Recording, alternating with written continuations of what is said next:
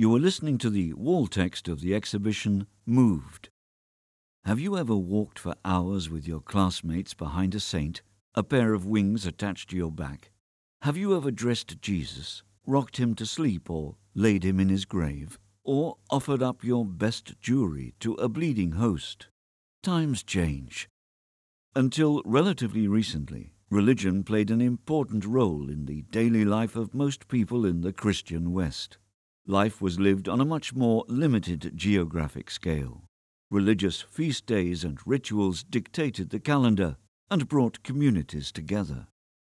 Many objects from the collection are religious in origin and derive from local churches and chapels.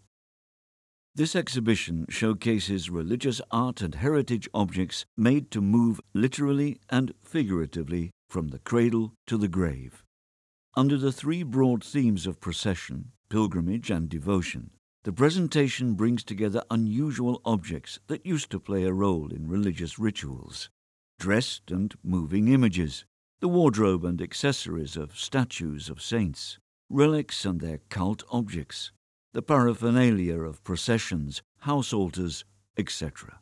Often fragile, tactile, costly, and artisanal in nature, each of these extraordinary objects induced an intense religious experience, both publicly and behind closed doors, and by their movement moved people spiritually.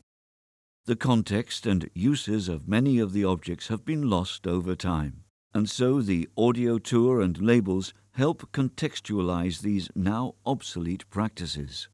Furthermore, the presentation opens with images of similar traditions worldwide and contemporary.